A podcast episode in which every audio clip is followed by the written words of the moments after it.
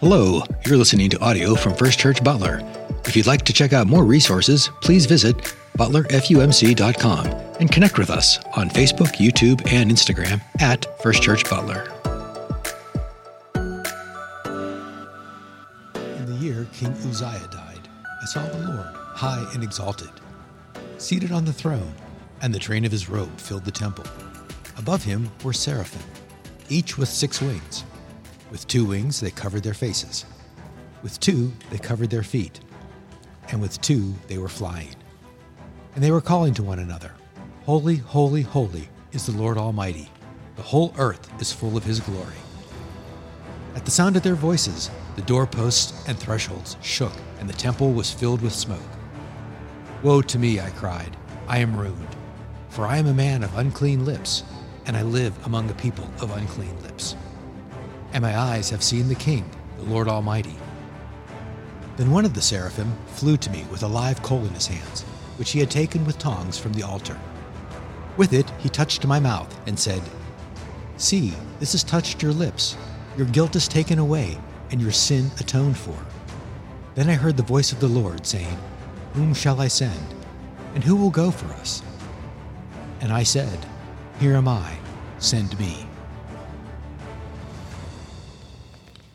It is good to be with you in worship today. Uh, some of you, hey, some of you may remember that I am Pastor Barbara Storr, and I was uh, pastor of congregational care a few years ago here at Butler First Church in all of the campuses. And uh, it is just good to be back in your midst. It's good to be back in worship with you. I just appreciate the invitation Pastor David gave me. Would I know Paula offered a beautiful prayer, but would you just bow your head again with me for a moment? Oh Lord Jesus, you have gathered us in this place.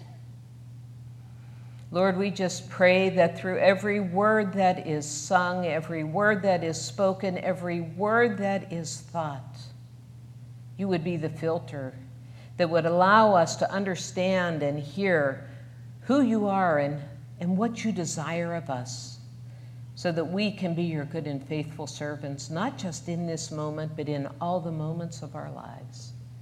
We pray this in the name of Christ Jesus. Amen. So, uh, I would guess that although some of you know me, there's only one person in this sanctuary who knows that I am a vivid dreamer, and it is my husband, John Storr. He sits in the back today. And uh, I, he could tell you that more mornings than he cares to remember, I wake up and I tell him about the details of my dreams. You see, I'm a vivid dreamer and I've dreamt, I remember my dreams. Uh, I've remembered them all of my life. And today I want to share one of the very earliest dreams I ever remember having. I was a little girl and I dreamt that I was in heaven. And heaven was beautiful as far as I could see. The surface of heaven was covered in what looked like white, billowy clouds, you know, the kind of cumulus clouds you see in a, a bright blue sky. And not only that, but I could see that there were tulips. And these tulips, I can still see the bright green foliage and I can see the beautiful red flowers. And as in this dream, as I walked through heaven, I was looking around and I realized that I was the only one there. And in my little girl mind, I thought, well, if this is what heaven's like, I don't think I want to stay here forever because it will be too boring. Oh, the dreams of little girls, huh? Well, I want you to compare that little girl dream I had of heaven with the experience Isaiah had in his divine revelation. I guarantee you there was nothing boring in Isaiah's revelation. And I also guarantee you that it is far more accurate than any dream a little girl could imagine. So, what happens with Isaiah? In an instant, he looks up and he sees God high and exalted. And he sees the seraphim flying around God. And he realizes God is so all encompassing that just the hem of his robe filled the entire temple area. And Isaiah sees these seraphim flying around God. Old Testament theology says that seraphim were angels whose sole purpose for existing was to glorify God in thanksgiving and in praise. And, and they tell us that because these angels spend all of their existence in the perfect presence of God's perfect love, they take on a fiery glow. And they're giant and they have six wings and, and they're calling back and forth to each other. Holy, holy, holy is the Lord Almighty. Heaven and earth are full of his glory. And the cacophony of that angelic praise is so loud that the very foundations of the temple shake.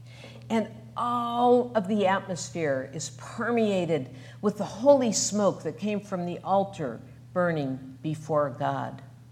You see, Isaiah encountered the Lord of creation, and in an instant, his life is changed forever. That's the title of this sermon today Life Changes in an Instant. I just finished reading a book by Joan Didion entitled The Year of Magical Thinking. And this book is an autobiographical account of her journey through grief following the year her husband died. She, she uses this phrase a lot. You know, one instant I was this, and the next instant I was that. One instant this was true, and in the next instant that is true. We've all experienced this, right? In one, one second, you think and believe and know this, and in another second, everything has changed. That's what happened to Isaiah. In an instant, he churned from a man of unclean lips, and in the very next instant, he is God's own prophet. So I want to look at this account uh, from Isaiah chapter 6 and I want to do it through a good old fashioned three point sermon. But before we do this, I want you to remember something. Uh, this account isn't only this account isn't only given to us so that we can remember how great and blessed Isaiah was. It's not given so we can have an account and a recording of all the great things he accomplished and all of his abysmal failures, because that's included in the book of Isaiah. And that's important for us to know and understand. But I believe that this passage is given to us because it is a model that God uses for each of us to grow in love and service of the Lord. You can look at many different call stories and instances, moments when God broke into the human context, and see that the three points we're going to talk about today are in play. The first point I want to make is that God speaks into your context. Context is important. You would define context as all the circumstances that frame an event personal, spiritual, and historical. And in the very first passage of this scripture, we have the setting of the context. In the year King Uzziah died, Uzziah died, I looked up and saw God high and exalted. So the spiritual context is God. God is high and exalted, and yet he has broken into the human realm. The truth is, God is in every second of every moment that each of us live. The second thing we have is the historical context. King Uzziah has died. Well, who was King Uzziah? Uzziah was king of Judah, the southern kingdom, the, the kingdom that uh, contained Jerusalem and the Holy Temple, which is where Isaiah's ministry unfolds in the future. King Uzziah ruled in the 8th century BC. And what we know about that time in history is that God's people had drifted very far from God. It's a time of, um, of political corruptness, of uh, spiritual heresy and arrogance. It's a time of economic injustice It's a time of great strife, not so very different from the times we're living in today. In that context, in that historical context, God decided to move, and he chose Isaiah. Well, now we have to consider who Isaiah is because that's the personal context. Some scholars say Isaiah was a priest because this revelation took place within the walls of the temple. And other scholars say, no, he wasn't a priest. He was of noble birth or royal birth because Isaiah, as you read through this whole book, had access to all the movers and shakers of that day. I say Isaiah was a human being created by God to love and serve the Lord. God spoke into Isaiah's context. So no matter who he was before that instant, he was forever changed after it.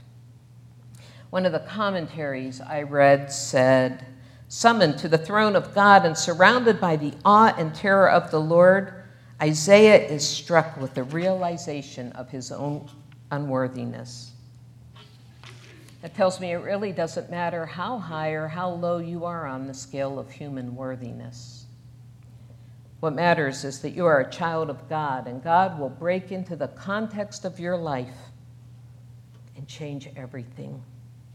Sometimes it's in a, a mysterious and otherworldly way, as with Isaiah. But honestly, quite often it's in a more quiet and gentle way.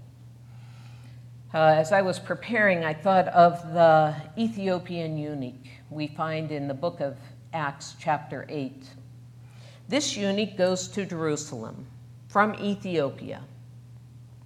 And while he's in worship, or while he's in Jerusalem, we're told he worshiped. Whatever business he had in Jerusalem is done, and he's on his way back to Ethiopia. And he's sitting alongside the road in his chariot. At the same time, God breaks into the context of Philip's life. Philip is an evangelist, he's a believer, and he has the gift of being able to take the truth of the gospel message and explain it to people who haven't yet heard it or don't quite understand it. And God tells, tells Philip to go to this place. Philip is standing beside the Ethiopian's chariot, and he hears the Ethiopian reading. He's reading, incidentally, from the book of Isaiah, chapter 53. And Philip says to the Ethiopian, Hey, do you understand what you're reading? And the Ethiopian says, How can I unless someone explains it to me? He invites Philip to come up into his chariot.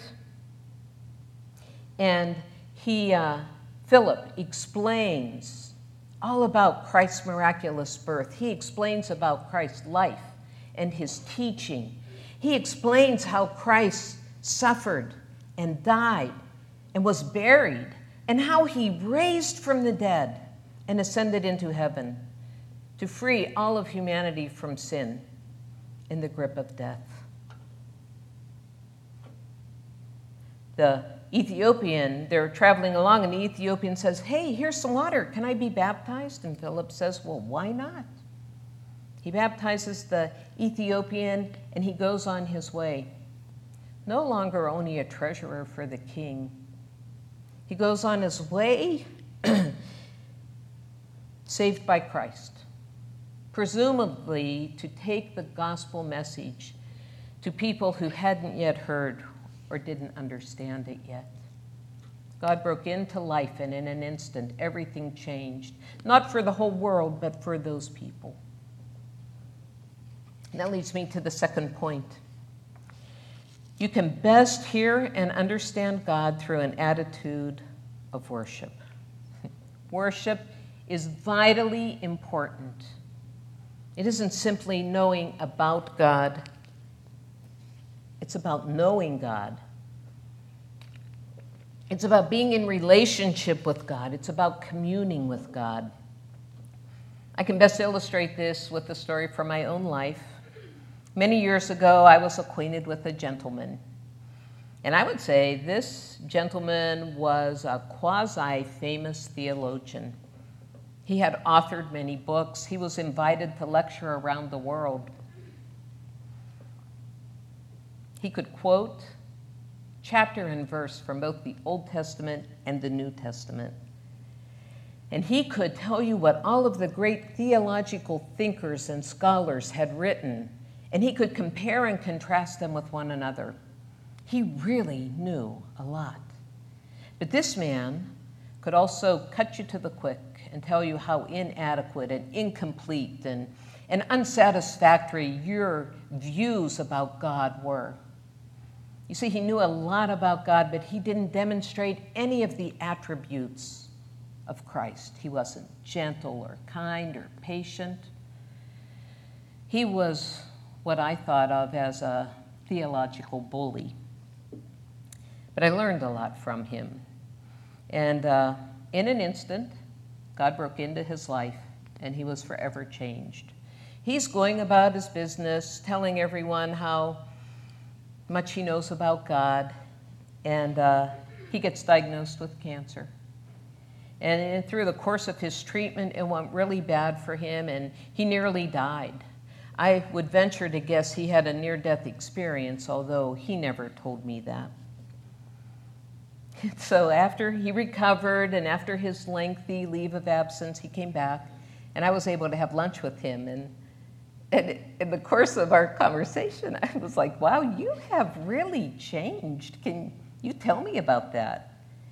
And he said, I'll never forget what he said. He said, Before I was sick, I knew about God. But now I know God. You see, his whole life was built on the acquisition of knowledge about God. It's kind of how we idolize celebrities today. We know where they were born and who they're married to and how many kids they have and and what their favorite snacks are and where they vacation and what their hobbies are. You see, we know a lot about these celebrities, but we really don't know who they are. That's how this man knew God. But in an instant, he was forever changed when, in that moment of illness, God broke into the context of his life and showed him a better way, a way of worship he realized that it wasn't knowledge about God that mattered, it was worship of and relationship with God that mattered. Worship is important. Worship is focusing your time and attention on the Lord. It is proclaiming God's place of honor in your life through prayer and praise and thanksgiving and it is listening and moving in relation to the direction God gives you for your life. You see, once this gentleman began to worship God, all that knowledge he held that was influential and powerful for him became a blessing that he could use to teach other about God's saving grace in Jesus Christ in my opinion, he became not just a great theologian, but a more complete person, a person whose life was pleasing to God. And that brings me to the third point. It is impossible to hear and understand God without being changed. Right? Isaiah encounters God high and exalted and is transformed. He sees himself who he is. Oh, woe to me, I am a man of unclean lips, living amidst the people of unclean lips. In that moment, in the presence of God's glory, he understands who he is lost, unworthy, and unclean. Not at all God material. In this account, suddenly one of the seraphim gets gets a set of tongs and reaches into the fiery altar burning before God and pulls out a living coal, a burning ember. And the seraph flies all the way down to Isaiah, and he touches that living coal to Isaiah's lips. And the seraph says, Now that this has touched your lips, your guilt has departed, your sin is blotted out. In that instant, Isaiah learned of God's inexhaustible forgiveness and God's unconditional love. Whoever he was before that instant, in the next instant, he was forever changed. In verse 8, for the first time, we hear that Isaiah reports hearing God's voice. God says, Whom shall I send? And who will go for us? I think it's really interesting that God doesn't direct this question to Isaiah. He doesn't command Isaiah to go and serve. He directs it generally to the heavenly host. Isaiah is just a bystander, he's just an observer. And yet, in the presence of God's grace, touched by the love and forgiveness of God, he can't help but step up and say, Here am I, send me. In the space of worship, encountering God's greatness, God's love, God's glory, Isaiah is drawn into service. In that instant, Isaiah took a leap of faith, a leap of faith that forever changed his life from encountering and worshiping God and hearing and understanding what God desired from his life. So, those are the three points. It's not rocket science, but it is a commitment to being in relationship with God. Right? God spoke into Isaiah's context. God was the primary mover. Isaiah heard and understood God in, in an attitude of worship, and Isaiah could not hear and understand God without forever being changed. Isaiah was no longer a man of unclean lips. Redeemed by God's grace, he set off on a course to preach God's truth to God's people. Oh, he met with stiff resistance. He had lots of failures. He had lots of successes. But whatever the costs were for committing to living within the will of God for his life, I have to believe the blessings far outweighed the cost. God's call to Isaiah is a great model for each of us to use as we grow in service and love to the Lord. Just as Isaiah had a choice to participate, so do each of us. In an attitude of worship, I ask, will you hear and respond to God's call in your life?